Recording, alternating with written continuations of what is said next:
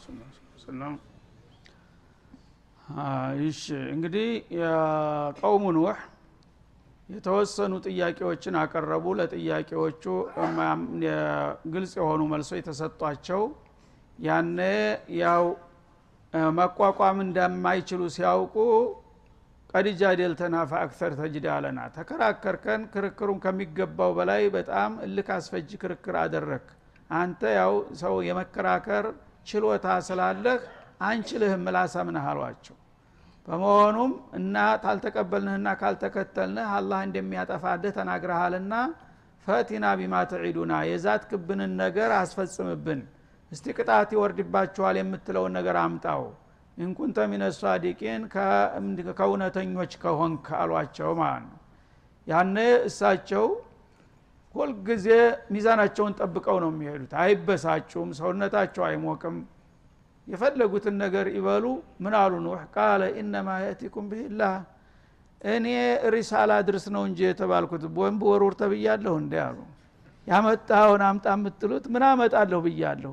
ጌታ ጥፋት ያመጣባችኋል ብዬ ነው መልእክት የተናገርኩት። እኔ ያመጣለሁኝ አልኩ እንዴ? ጀት ይዤ እመጣለሁ ታንክ ይዤ እመጣለሁ ብያለሁ እንዴ ምኑን ነው ማመጣላችሁ አሉ። እነማ የእቲኩም ብሂላህ አላህ ነው ያን ነገር ከፈለጋችሁ ሊያመጣላችሁ የሚችለው። እኔማ ጨረስኩኝ እኮ መለክት አድርስ ነው የተባልኩት መለክቴን አደረስኩኝ። ፈረስ ያደርሳል እንጂ አይዋጋም ነው። እኔ እኮ ጨርሻለሁኝ በእኔ በኩል ምንድን ነው ማመጣላችሁ?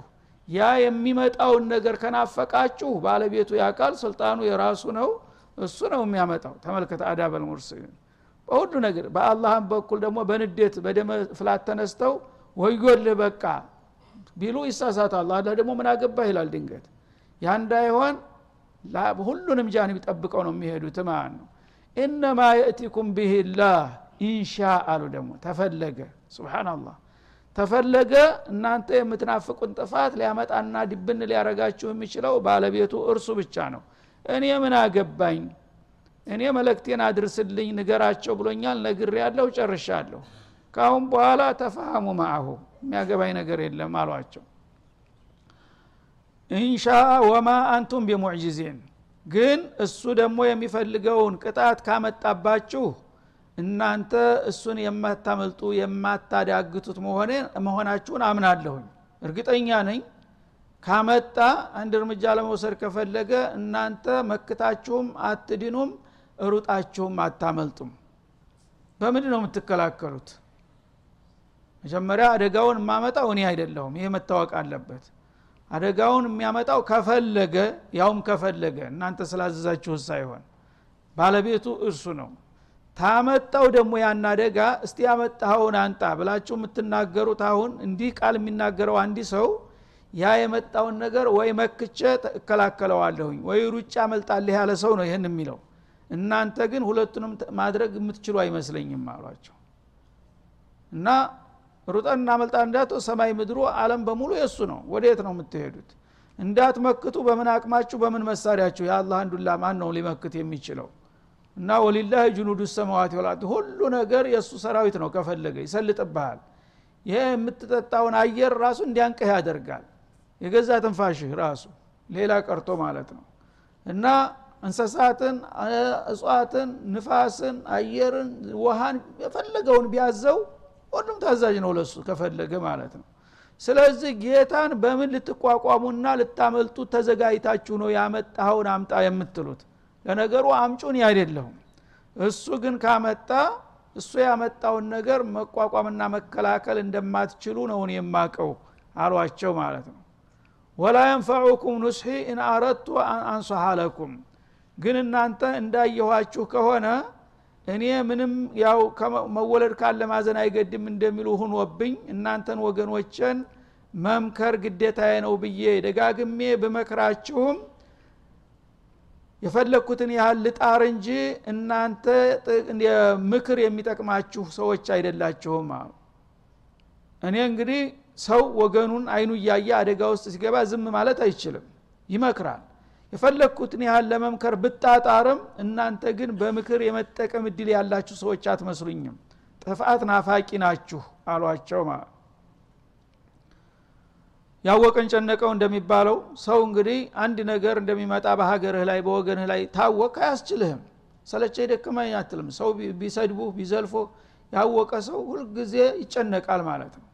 ያንን በምታረግ ጊዜ ደግሞ እሱ የማይገባው የማይረዳልህ ከሆነ ምን ማድረግ ትችላለህ እና እናንተ እኔ እንኳን ከሚፈለገው በላይ ሌት ተቀን ሰለቸኝ ደከመኝ ሳይል ዳአውቱ ቀውሚ ለይለ ወነሃራ ፈለዚዱም ዱዓ ኢላ ፊራራ እንዳሉት 24 ሰዓት ነው ሳያቋርጡ የሚጥሩት ሳያረፉ። ያ ሁሉ በተደረገ ቁጥር እነሱ ደግሞ የሚሰጡት መልሽ ተስፋ አስቆራጭ ነው። እና እኔ እናንተን ለመምከር ከፍተኛ ሙከራ ባደርግም ተደጋጋሚ ጥረት ባደርግም እናንተ ግን ምክር የሚጠቅማችሁ ሰዎች የሚገባችሁ ሁናችሁ አላገኘሁም። ኢንካን አላሁ ዩሪዱ አን ዩغውየኩም አላህ እናንተን ሊያጠማችሁ ፈርዶባችሁ ከሆነ የእኔ ምክር ሊጠቅማችሁ እንደማይችል አቃለሁ አሉ። እና አልሂዳያ ወልኢድላል ቢየድላህ አላህ የህዲ መን የሻ ኢላ ስራጥ ሙስተቂም። ስለዚህ እኔ ከመወለዴ የእናንተ አብራክ የወጣ ወገናችሁ ከመሆኔ የተነሳ ለአደጋ እንድትጋለጡ ባለመፈለግ ሌት ተቀን ስለቸ ደከመኝ ሳይል እጮሃለሁ እናንተ ጋር አስፈራራለሁ አስጠነቅቃለሁ። ግን የእኔ ድካም ምን ያረጋል? አላህ ሂዳያ ካልሰጣችሁ አሉ። አላህ ሂዳያ ቢሰጣችሁ ኑሮ እኮ እንደዛ አትሆኑም ነበር። አላህ ጥሜት የፈረደበትን ሰው ማንም መካሪ መክሮ ሊያዲነው አይችልም አሉ። ሆ ረቡኩም ሆ ካሊቁኩም ወራዚቁኩም የፈጠራችሁም የሚያኖራችሁም እሱ ነው። ስለዚህ እሱ የፈረደበትን ሰው ማን ሊያዲን ይችላል አሉ። ወኢለይህ ቱርጃዑን በመጨረሻም ደግሞ ወደ እርሱ ትመለሳላችሁ።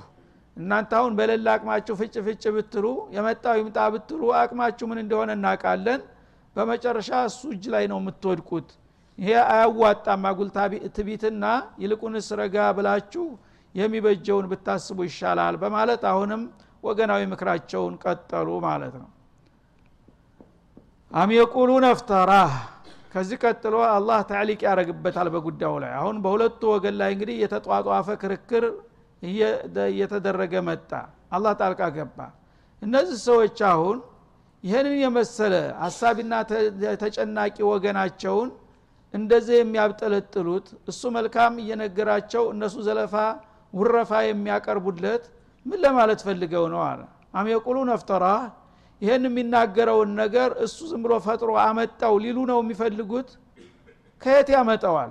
ንቡዋ የሚባል ነገር ማንም ሰው በጥረቱ ሊያመጣው የሚችል ነገር አይደለም። እነሱ ግን ተመሬት ተነስቶ ዝም ብሎ ቅጥፈት የሚያነብንብላቸው አድርገው ነው የወሰዱት እንጂ ዋጋ አልሰጡትም ለሰውየው ለመካሪያቸው ማለቱ ነው። ይህንን የሚናገረውን ዋህይ እሱ ራሱ ፈጠራ አድርጎ የፈለገውን አተታ እየፈጠረ አላህ አለ ብሎ የሚነግራቸውን ነገር በቅጥፈት እንደሚያነብንብላቸው አድርገው ነው የወሰዱት ይላል። ይህን ማድረግ ነው የሚፈልጉ። قل إن አለ። ይሄ የምነግራችሁን ነገር እኔ ቀጥፌው አቀናብሬው ከሆነ ያመጣሁት ይሄ ነገር جريمة ነው። ምክንያቱም በካሊቅና በመክሉቅ መካከል ጣልቃ ገብቶ አንዲ ሰው ያለ አግባብ እኔ ያውቅላችኋለሁኝ ብሎ ህዝብን ማመስ ከማንም በላይ جريمة መሆኑን ያውቃለሁኝ ስለዚህ ይህን ነገር ቀጥፌ አላህ ይህንን ማዕረግ ሳይሰጠኝ ሀላፊነቱን ሳይሰጠኝ እናንተ ይሄ ይበጃችኋል የነበረውን እምነታችሁን ጥላችሁ እንደገና እኔ የመረጥኩላችሁን ያዙ ብዬ ህዝብን የማምስና የምበጠብጥማ ከሆነ ይህን የሚያደረግ እኮ የሀገርና የወገን ጸር ነው ማለት ነው ሙጅሪም ነው። ስለዚህ ይሄ ኢጅራም ነው የሰራሁት ማለት ነው እናንተ እንደምትሉት ከሆነ። ወአነ በሪኡን ፈአለየ ኢጅራሚ ስለዚህ ህገወጥና በልግና ነገር ከሰራዊ በሀገርና በወገን ላይ በዛ በወንጀሌ የምጠየቀው እኔ ነኝ። እናንተ አይደላችሁም። ወአነ በሪኡ ሚማ ቱጅሪሙን። ምናልባት በተገላቢጦች ግን እኔ ትክክለኛ ሁኜ የአላህ ነብይ ሁኜ እናንተ ደግሞ ጸረ ነብይ ሁናችሁ ከተገኛችሁ ኢጅራሙ ወደ እናንተ ይገለበጣል ማለት ነው ስለዚህ ሁላችንም በኢጅራማችን ተጠያቂ ነኝ። እኔም ሳልላክ ተልክ ያለሁ ብዬ ከሆነ ምበጠብጠው በሙጅርምነት እጠየቃለሁኝ። እናንተ ደግሞ የተላኩትን ሰው የአላህን መለክተኛ ከሆነ የምትቃወሙት እናንተ ሙጅርምነትን ተወስዱና በእናንተ ኢጅራም እኔ አልጠየቅም በእኔም ኢጅራም እናንተ አትጠየቁም ሁሉም በሰራው ስራ ተጠያቂ ነው አሏቸው ማለት ነው። እና ይህ መልክ እንግዲህ ክርክሩ እየቀጠለ አመታት ዘመናት አስቆጠረ። ትውልድ ተተካካ ስብናላህ በዛ ወቅት የነበሩ ሰዎች እድሜያቸው በጣም ረጃጅም ነው። በአጠቃላይ እንደ ህዝብ ማለት ነው። እንዳሁኑ የስልሳና የሰባ አመታት እንትን አይደለም እድሜያቸው። መቶዎችን አመቶች። መካከለኛ normal የሚባለው ተሶስት መቶ አመት ያላነሰ ነው። ተሶስት መቶ አመት እንደ ዛሬ ስልሳ አመት ሶስት መቶ አመት ነው የነሱ ተራ እድሜ የሚባለው ማለት ነው። ስለዚህ እነዚህ ሰዎች እንግዲህ አላህ ሁሉን ነገር ሰጥቷቸዋል። ሀብት ሰጥቷቸዋል እድሜ ሰጥቷቸዋል ጤንነት ሰጥቷቸዋል። ለነብዩ ደግሞ በሶስት እጥፍ በላይ ሰጥቷቸዋል እድሜ ማለት ነው። እና የመጀመሪያው እሳቸው የተገኙበት ትውልድ አለቀ። ተወሰነ ሶስት መቶ ዓመት ምናምን ሲደርስ ማለት ነው። ከዛ እነዚህ እንግዲህ እድሜ ልካቸውን ያን ሁሉ ሶስት መቶ ዓመት በዚህ መልክ እየተከራከሩ ኖሩ። እነዛ ሲያልቁ አዲሱ ትውልድ ሲመጣ አዲሱ ትውልድ ጋር ደግሞ ስራ ጀመሩ ሁለተኛው ዙር ጋር ማለት ነው። እነዛ ተመርዘዋል። አባቶቻቸው ይሄ ኑህ የሚባል ሰው የመናጥ ያለ አወናባጅ ይኸው እኛን እየጨቀጨቀ ሰላም ነስቶን ነው የሚኖረው። እኛ ያው ክፉ ሰው አይሞትም ያው እሱ አይታመም ምናይል የእኛ ዘመዶች አለቁ። እኔም አለቄ ነው ልጅ አደራችሁን እንግዲህ እኛ ስንሄድ የአገር ሽማግሌ መስሏችሁ ሰው ሲታታ ይመለመላል ጎባጣ ይባላል አይደል የአገር ሽማግሌ ይሄ ነው የሚበጃችሁ ብሎ ሲመክረን ብላችሁ እንዳትወናበዱ። አደራ አጥንቴ እሾኩ ነው የውጋ እሱ ብትቀበል እያለ ልጁን እየረገመ ይሞታል። በዚህ መልክ እንግዲህ መርዛቸውን እየተከሉ አዲሱ ትውልድ እንኳን እንዳይቀበላቸው ሚስማር እየመቱ ይሄዳሉ ማለት ነው። ሁለተኛው ዙር በሚመጣበት ጊዜ እባካችሁ አባቶቻችሁ ጋር ብዙ ተወያየን። ስምምነት ላይ መድረስ አልቻልንም እስቲ እናንተ በአዲስ አእምሮ ታስቡ ከሆነ ብለው ደግሞ የመናጢ ነግሮኛል አባቴ ተነቅቶብሻል። ዞር ስብናላህ አባቴ እርም ብላ ብሎኛል። እሱም ሰውዬ ብትቀበል ብትሰማ ጆሮውን ይዞ ይሸሻቸዋል። አሁንም እንደዛው እየተዳርጎ የእነዚህኞቹ እድሜ ስሞ ሲያልቅ ለልጆቻቸው አወረሱ እጅራማቸውን ማለት ነው። እና አባቴም አደራ ብሎኛል። እኔ እስካሁን አደራዬን ጠብቅ ያለሁኝ አደራ ልጅ ይሄ አገር ሽማግሌ ነው ብለህ እንዲያወናብድህ ተጠንቀቅ ይላል ደግሞ። እሱም እንደዛው ሶስት ትውልድ ያሳለፉ ወደ አራተኛው ትውልድ ገቡ። ምክንያቱም በሶስት በሶስት መቶ ዓመት ዘጠኝ መቶ ዓመት የሶስት ትውልድ ጊዜ ሆነ ማለት ነው። ወደ አምሳ ዓመት ጨመሩ ወደ አራተኛው ትውልድ ተሻገሩ ማለት ነው። ለዚህ ነው ላ ተዘር አላ አርድ ምን ልካፊሪነ ደያራ ኢነከ እንተዘርሁም ዩዲሉ ዒባደከ ወላ የሊዱ ኢላ ፋጅረን ከፋራ ተጅሪብ አላቸው። ሶስት ትውልድ ያሳልፈዋል። እነዚህ ሰዎች እንግዲህ ታሁን በኋላ ያምናሉ ብዬ እኔ አላስብም። የመጀመሪያው ትውልድ እስከ መጨረሻ ታገልኩኝ ምንም ሊቀበል አልቻለም። ሁለተኛውም ያው ነው ሶስተኛውም ያው ነው። እንግዲህ ቅያሱ ምንድ ነው የሚያሳየው? እስከ መጨረሻ በዚህ መልክ ቢቀጥል ያው ኩፍሩን ሽርኩን እያወረሰ ነው ለልጁ የሚሄደውና እነዚህ የምድር ጀርም ናቸው። ጠርገህ ንዳ አንድ ሰው እንዳይተርፋሉ በመጨረሻ አላ ስብን ጌታም አወቀላቸው። ምን አገባ ስለ ገይብ? ስለ ወደፊት የሚመጣው ትውልድ አላለም። እነዚህ ሰዎች ቢቀጥሉም ኸይረኛ እንደማይመጣ ጌታም ተስማማና በቃ መሬቴን አጸዳለሁ ብሎ ማዕበል አምጥቶ እንዳለ ጠራረጋቸው ማለት ነው። ስለዚህ ይህን ታሪክ እንግዲህ አላህ ስብንሁ ወተላ በዚህ መልክ የሚያቀርበው የሰው ልጆች ተታሪካቸው መማር ስላለባቸው ነው። እነዛ ሰዎች እንግዲህ ይህን ሁሉ እድሜ የተሰጥቷቸው ይህን የመሰለ ጠንካራ መሪና አስተማሪ አላህ ሰጥቷቸው ያን ሁሉ እድል መቀበል ባለመቻላቸው ከሲሩ ዱኒያ ወልአኽራ በዱንያም ያው መጨረሻ ደብዛቸው ጠፋ። በአኽራም ያው የጃሃንም ሰለባ ሆኑ። ምን ተጠቀሙ? ነብዩ ግን ያው ታገሉ። ለጊዜው ምን ተጎዱ? ከጌታ ዘንዳ ደረጃቸው ማዕረጋቸው ተይዞላቸው እየተወደሱ ዱርየተ መን ሐመልና ማአኑ ኢነሁ ካነ አብዴን ሸኩራ ይላቸዋል ረብ ማለት ነው። ሳንድ ያው ብዙ ሰው ተከታይም ባያገኙ ሚን ኪባር ልሙርሰሊን አወሉ ኡልአዝም ማዕረጋቸው የትና የት ነው?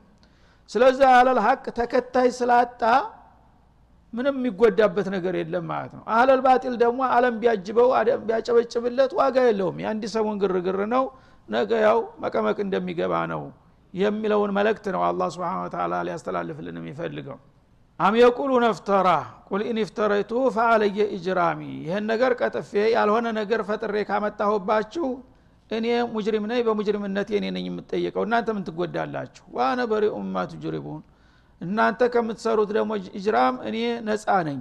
ሁላችንም ባሰራነው ስራ ተጠያቂዎች ነን በማለት ሎጂካዊ የሆነ ጥያቄ ነበር ያቀረቡላቸው። ሰውን የሚያስቆጣ የሚያበሳጭ አይደለም የሳቸው አቀራረብ ከዚያ በኋላ እንግዲህ ይህ ሁኔታ በጣም እየቀጠለ ሂዶ መጨረሻ አካባቢ ላይ ሲደርስ ሰው መቸም ሰው ነውና አንድ ቀን ተስፋ መቁረጥ አይቀርም። ምንም ታጋሽ ቢሆን ማለት ነው።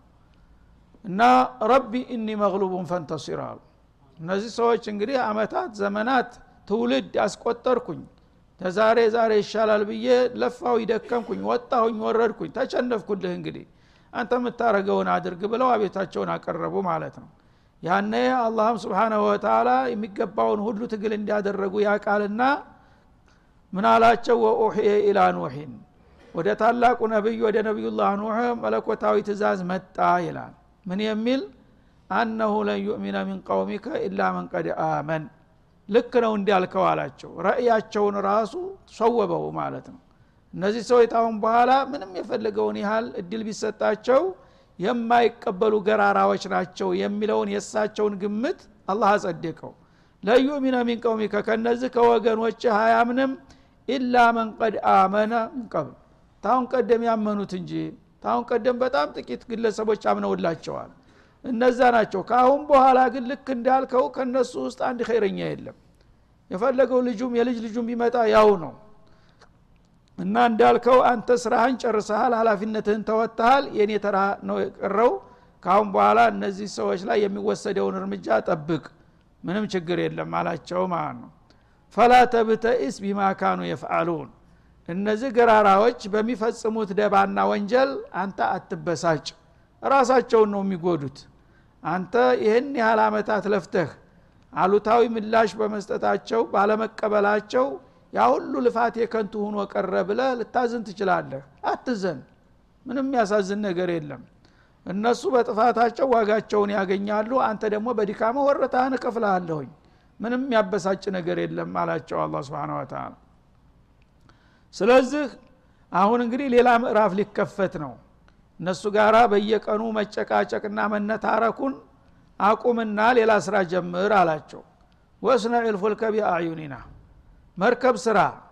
መርከቡን የምትሰራው በእኛ እንክብካቤ ስር ሆነህ ነው አላቸው። እኔ ያው በቅርብ እከታተልሃለሁ እጠብቀሃለሁኝ እነሱ መርከቡንም እንዲያትሰራ ሊያደናቅፉ ስለሚችሉ ግን እንዳይችሉ አደርጋቸዋለሁ። በእኔ ጥበቃ ስር ሁነህ መርከብ ትሰራለህ አላቸው። ወወሕይና ማለት ወአምሪና። መርከቡ እንዴት እንደሚሰራ ደግሞ መመሪያም እንሰጠሃለን ጅብሪል መጥቶ ያሳይሃል እንዴት አድርገህ እንደምትሰራ ስለዚህ በሚሰጥህ መመሪያ መሰረት አሁን በኋላ መርከብ መስራት እንጂ ከእነሱ ጋር መጨቃጨቅ ታቆማለህ አላቸው። ወላ ቱኻጢብኒ ፊ ለዚነ ظለሙ እነዚህ ግፈኞችና በደለኞች በሆኑ ወገኖችህ ላይ ምን አይነት እርምጃ እንደምትወስድ አታናግረኝ እንደሚወሰድ አታናግረኝ። አንድ ሰው በጣም እንግዲህ በሚበሳጭበት ጊዜ ስለ ገሌ ጉዳይ እንዳታነሳብኝ ይጥላይ ብለህ ይባላል አይደለም በእነዚህ ሰዎች ላይ መርከብ ስራ ባዶ እንግዲህ ምድር በዳ ላይ ነው። ባህር አካባቢው የለም። ግን መርከብ ስራ ይላቸዋል ሜዳ ላይ። ባህር የለ አካባቢ። መርከብ ሁልጊዜ አገልግሎት የሚሰጠው ባህር ላይ ነው። እዚህ ማዶ ምድር ሜዳ ላይ መርከብ የምሰራው ምንድን ነው ምን ለማድረግ ተፈልጎ ነው የሚል ጥያቄ እንደሚያጭርባቸው ስላወቀ ብቻ አንተ ዝም ብለህ መርከብ ክን ስራ። እነዚህ ግፈኞች ሰዎች ምን እንደማረጋቸው አሁን አትጠይቀኝ። ወቅቱ ሲደርስ ታየዋለህ ውጤቱን ዝም ብለህ ስራ አላቸው ማለት ነው። ያነ ጅብሪሉ አሚን መጥቶ በአካባቢ ያሉ ትልልቅ የዛፎችን ግንዶችን እየቆረጡና እየፈለጡ ያን እየጠረቡ ጣውላዎችን በሚስማር እያገጣጠሙ መምታትና የመርከብ ስራውን እንዴት አድርገው እንደሚያንጹ ያሳያቸው ይረዳቸው ጀመር ጅብሪል ማለት ነው። ያንም መስራት በሚጀምሩ ጊዜ መሳፍንቶቹ አሁን እንግዲህ ተገላገልን አሉ ተስፋ ቆረጠ ይሄ ሰውዬ አቅጣጫ ቀየሰ አሁን ወደ ግል ስራ መግባቱ ነው። ያው እንጨት አናጼ ምናምን ሆነ ማለት ነው። ተገላገል ነው አሉ። እና አይ ቀደም ብለህ ይችን ሙያ ብታረግ ኑሮ እስከ ዛሬ አንተም ጤና ትኖር ነበር እኛንም ጠቅመህን ነበር። በማይሆን ነገር ዘመናት አመስከን አመስከን አሁን ግን መጨረሻ ላይ የሚያዋጣህን አወቅ አሁን ጥሩ እያሉ ይሰለቁባቸዋል። እንተስኸሩ ሚና ፈኢና ነስኸሩ ሚንኩም ከማ ተስኸሩን አሉ እንግዲህ መርከብ ባዶ ሜዳ ላይ መስክ ላይ ተሰርቶ ምን እንደሚሆን ያውቃል። ግን ያው የሚሰራው ሲያጣ ተስፋ ስለቆረጠ ዝም ብሎ ያው ጊዜ ለማሳለፍ ነው። እንደ ጅል ቆጠሯቸው ማለት ነው። ያነ ምናሉ እናንተ ተቀልዱ ተሳለቁ። እናንተ ዛሬ ስትሳለቁብን ነገ ደግሞ እኛ ባጠፋው እንሳለቅ ይሆናል። ግደ ለምን እያሉ ስራቸውን ቀጠሉ ማለት ነው። በዛ መልክ መርከባቸውን ሰርተው አጠናቀቁ ጌታ በሰጣቸው መመሪያ መሰረት ማለት ነው። ከዛ በኋላ አላህ ስብሓናሁ ወተላ ያው የሚሰራውን ስራ ሊሰራ ነው ማለት ነው። ኢነሁም ሙግረቁን አለ። እነዚህ ሰዎች በውሃ ይጥለቀለቃሉ። በዚች መርከብ የገባ ሰው እንጂ በምድር ላይ ማንም ህይወት ያለው ነገር አይዲንም ካሁን በኋላ በማለት ውሳኔውን ሰጠ። ወየስነዑ ልፉልክ። በዚህ መለኮታዊ ትእዛዝ መሰረት ነቢዩላህ ኑህ ወዲያውኑ መርከባቸውን መስራት ተያያዙት ወኩለማ መራ አለህ መለኡን መሳፍንቶቹ ወይም ባለስልጣናቶቹ ባጠገባቸው ባለፉ ቁጥር ሚን ቀውሚህ ሰኺሩ ሚንሁ ይስቁባቸዋል አላህ ያ ኑህ ቀድ አስባህተ ነጃረን ባዕደማ ኩንተ ነቢየ ሙርሰላ ይሏቸዋል ነቢየ ሙርሰል ነኝ እያልክ ዘመናት ስትንስልት ቆይተ ሲያቅትህ እንደገና ሲያረብህ በምሽት ወደ አናጺው ሙያ ጎራልክ ይሏቸዋል إن تسخروا منا فإنا نسخر منكم ችግር የለም። ያው ቀልድ የፈለግከውን ያለ ስተድዴ ሳቅ ነገ የምታለቅስበት ጊዜ ይመጣል ይሏቸዋል ማለት ነው። سخروا منه እነሱ استهزأوا ማለት ነው። ይሳለቁባቸዋል ይቀልዱባቸዋል። እና ይህንማ ቀደም ብለህ በልጅነት ጀምረህ የዚህ አይነት የግል ሙያ ብትለማመድ ኑሮ ይህን ጊዜ ምን ያህል በልጽገህ ነበር? شركة አድጎ ነበር አሉ። እኛንም ጠቅመህን ነበረ። እማ የሆን ነገር የሰማይ ጌታ ያናግረኛል እያልክ በጠበትከን አንተም ያው በማይሆን ነገር ጉልበትክን እድሜህን ጨረስክ እያሉ ይሳለቁባቸዋል። ቅደለም ቀልድ ተሳለቅ ደግሞ የተናቀበት ነገ ይሳለቃል በተራው አሏቸው። ከማ ተስኸሩን እናንተ እንደምትቀልዱ እኛም ደግሞ ዛሬ በመርከባችን ላይ ቁጭ ብለን እናንተ ስትሰጥሙ የምናይበት ጊዜ ሩቅ አይደለም ማለታቸው ነው። ፈሰውፈ ተዕለሙን ይሄ መርከብ ተሰርቶ እንደተጠናቀቀ ውጤቱ ምን እንደሆነ ታውቁታላችሁ። ምን እንደሚያጋጥማችሁ? መንየቲ አዛቡ ዩኽዜህ ከእኔና ከእናንተ አዋራጅ የሆነ ቅጣት የሚመጣበት ማንኛው ወገን እንደሆነ የምታውበት ጊዜ ቅርብ ነው አሏቸው ማለት ነው። ወየህሉ አለይህ አዛቡ ሙቂም አንዴ ከያዘ ማባሪያና መልቀቂያ የሌለው ቀጣይ የሆነ ቅጣት የሚሰፍርበት በእኔ ይሁን በእናንተ ያነ የታዩታላችሁ አሏቸው በዛ መልክ እንግዲህ መርከባቸውን ሰርተው አጠናቀቁ። ሀታ ኢዛ አምሩና ይላል። ትእዛዛችን እንግዲህ መቼ ቀን ሁሉ ነገር አላህ ቀድሮለታል። ይሄ መርከብ ተሰርቶ ታበቃም በኋላ የተወሰነ ጊዜ ቆየ ቁሞ ዝም ብሎ። ለምን? የአላህ ቀጠሮ መድረስ ስላለበት ማለት ነው።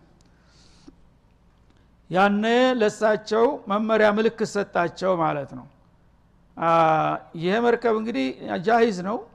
ከዚህ በኋላ ምልክት አሳያሃለሁኝ ያም ምልክቱን በምታይበት ጊዜ ቶሎ በአስቸኳይ መጫን ያለብህን ነገሮች ሁሉ ትጭናለህ ብሏቸዋል ማለት ነው። ሀታ ኢዛ ጃ አምሩና ወፋርተ ኑር። ትእዛዛችን በሚመጣ ጊዜ ይሄ መርከቡ አገልግሎት ሊሰጥበት በሚችልበት ሁኔታ ፍንጭ ሲያሳይ ፍርቻ ያሳይሃል። يعني ቶሎ ፈጥነህ ጭነትህን جاهز አርገህ አስቀምጥና ትጭናለህ አላቸው قلنا احمل فيها من كل زوجين اثنين من كل المخلوقات والحيوانات በምድር ላይ ህይወት ኑሯቸው ተሚንቀሳቀሱ ፍጡሮች ሁሉ ሁለት ሁለት ጾታዎች ሴትና ወንድ እያደረግ ትጭናለህ ዘር ለማትረፍ ማለት ነው። እንግዲህ የሰው ልጆች በሚያመጡት መዘዝ በምድር ላይ ያለ حيوانات ሁሉ ሊወድም ነው አብሮ ማለት ነው። እና አላህ ወለው አክዙ ላሁ ናሰ ቢማ ከሰቡ ማ ተረከ አላ ظهሪያ ሚን ዳባህ እንደሚለው የሰው ልጅ የሚያመጡት መዘዝ ለነፍሳት ለእንስሳት ሁሉ ይተርፈዋል። ለምን? ከለቀለኩም ማ ፊል አርዲ። በምድር ላይ ያሉ ነገሮች ለእኛ መጠቀሚያ ተብሎ ነው የተፈጠሩት። እኛም ማንኖር ከሆነ እነሱ መኖር አያስፈልጋቸውም አብሮ መጥፋት አለባቸው። ምክንያቱም ተባዕ ናቸው ስንቅ ናቸው ለሰው ልጅ። ስለዚህ የሰዎች ጦስ ለሐይዋናት ለእንሰሳት ለነፍሳት በአለም ላይ ላሉ ሁሉ ነገሮች ሊተርፍ ነው ማለት ነው እና ይችን መርከብ እንግዲህ ተሰርታ ተዘጋጅታ ትጠብቃለች ሜዳ ላይ። እና ወቅቱ በሚደርስ ጊዜ ተኑር አለ። ምግብ የሚያዘጋጁበት እምድጃ አላቸው። እምድጃ ሰራተኛ አለቻቸው። የምድጃ ቁርስ ምናምን ስትዘገጅ እዛ ላይ ልክ እንደ ናፉራን ውሃ ቱግ ብሎ ወደ ላይ ይወጣል። ያንን ስታይ ቶሎ ቸኩለህ ወደ መርከብ መሮጥ አለብህ የሚጫኑትንም ነገሮች ሁሉ ቶሎ መጫን አለብህ ብሎ መመሪያ ሰጣቸው ማለት ነው። ለልጅቷ ለዛ ለሰራተኛዋ ነገሯት። እና እዚህ ምድጃ ላይ የሆነ ምልክት ስታይ ቶሎ እንዲትነግርኝ አሏት። እዛ እሷ ምግብ ልታዘጋጅ እየተደፋደፈች እያለች ፈነዳ እንድጃው ወደ ላይ ማለት ነው። ናፉራ ወደ ሰማይ ቆም እንደዚህ ውሃው። አረ ምድጃው ፈነዳ ብላ ጮኋ ተናገረች። የዛ ጊዜ ቶሎ ጃሂዝ ናቸው ተከታዮቻቸውን ነግረዋል አዘጋጅተዋል። በአጠቃላይ ነፍሳትና እንስሳት የተባሉ ሁሉ ጠሯቸው ቢቁድረትላህ መጡና ያ ሀይዋናት ልአርድ መን ዩሪዱ አን ቢነፍሲ ፈሊእቲ ለሰፊና። እና በምድር ላይ የምትገኙ ነፍሳቶች የአንዳንድ ዘር የቀደመ ማለት ነው ሙናፈሳ። አንድ ባልና ሚስት የሆናችሁ ከማንኛውም ፍጡር ጎሳ ሁለት ሁለት ትቀበላለሁኝ ቶሎ ፈጥናችሁኑ ቶሎ ብለው ሲጠሯቸው ከሰዎቹ ተሽለው ነፍሳቶቹ እንግዲህ አዋፍም ሳይቀር ከዱር አራዊትም ሳይቀር ሁሉም ከየአይነቱ እየሮጡ መጡ። ስብናላህ የሰው ልጅ ድርቅና ተመልከት። እነሱ እዛ ይስቃሉ ይሳለቃሉ። ሰዎቹ ግን የራሳቸው በቅሎዎች የራሳቸው ፈረሶች ቃጫውን እየነጠቁ መጡ እየሮጡ። ይሄ ሳሄር ተመልከት ማሳበዳቸው እንስሳዎችን ፈረሶችን እያሉ ይስቃሉ እነሱ። እነዛ እንስሳዎች እየሮጡ እየመጡ ይገባሉ ይገባሉ ይገባሉ ሶስት ደረጃ አድርገውታል። እንደ ፎቅ አድርገው የመጀመሪያው ተታች ስንቅ መጫኛ ሁለተኛ ደረጃ የእንስሳት ሶስተኛ ደረጃ ከላይ የሰው አድርገው ነው የሰሩት ማለት ነው። ሁሉም እንግዲህ የሚፈለገው እንዲዲን አላህ የወሰነው ክፍል በሙሉ ገብቶ አለቀ። ከዛ በኋላ ያው ውሃው እየጨመረ ሄደ አካባቢው ተጥለቀለቀ። መጀመሪያ እንደ ቀላል ነገር አዲ ነገር መስሎ እያደገ እያደገ እያደገ ሄዶ በሀገር ላይ ያለ ጋራ ተራራ ሁሉ ደብዛው ጠፋ ማለት ነው። ሰማይ ጋራ ተቃረበ ውሃ ወደ ላይ። በዛ መልክ ያቺ መርከብ ብቻ የጫነችውን ጭና እየተንጓለለች አለምን በሙሉ እንግዲህ እንዳልነበር አደረገ ያ ውሃ ማለት ነው። وفار التنور ያ ትእዛዛችን ሲመጣና ምድጃው ሲፈነዳ አለ። فقلنا احمل فيها በዛች በመርከብ ውስጥ ጫን። من كل زوج من كل المخلوقات والحيوانات። ተሰዎች ጀምሮ የተለያዩ እንስሳቶችን ሁለት ሁለት ዘውጀይን እትነይን እና ለወደፊት እንዲረባ ወንድና ሴት መሆን አለበት ማለት ነው። ወንድና ሴት ከሆኑ ነገ ሲወርዱ እንደገና መራባት ይችላሉ። በዛ መልክ ለዘር ብቻ እንዲተርፉ አደረግ። ወአህለከ በተሰብህንም ጫን አል ነው።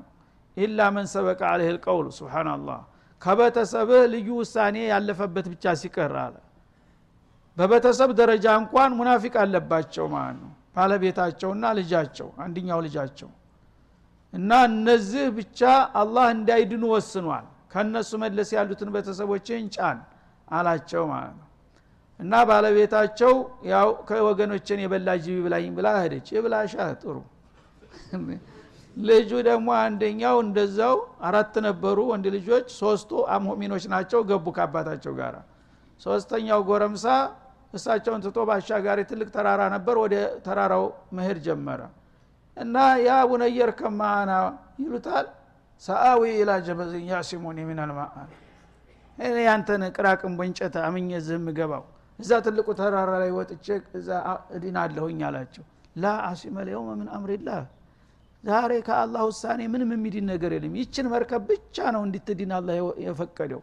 ቢሉት እባክህ ዘርበር ብሎ ትቶ ሄደ ማለት ነው። ፈሓለ በይነሁም አልመውጅ እና አባት እና ቶሎ ልጄ ባካ አትጥፋብኝ እያሉ ይጮሃሉ።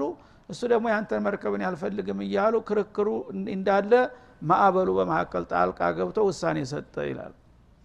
በዚህ መልክ እንግዲህ ሁኔታው ተከናወነ ማለት ነው። ኢላ መን ሰበቀ አለህ ልቀውል የጌታ ውሳኔ ያለፈ የቀደመው ያው ከቤተሰብ እንኳን ልጃቸውና ሚስታቸው ተጠለፉ በዛ አደጋ ማለት ነው ወመን አመነ። ከዛም ውጭ አመኑ የተወሰኑ ግለሰቦች ነበሩ። እነዛንም እንዲጭኑ አዘዛቸው። ወማ አመነ ማአሁ ኢላ ቀሊል። እና ያ ሁሉ ጥረት ተደርጎ ከነቢዩላህ ኑሕ ጋራ በጣም ጥቂት ሰዎች እንጂ አላመኑም ይላል።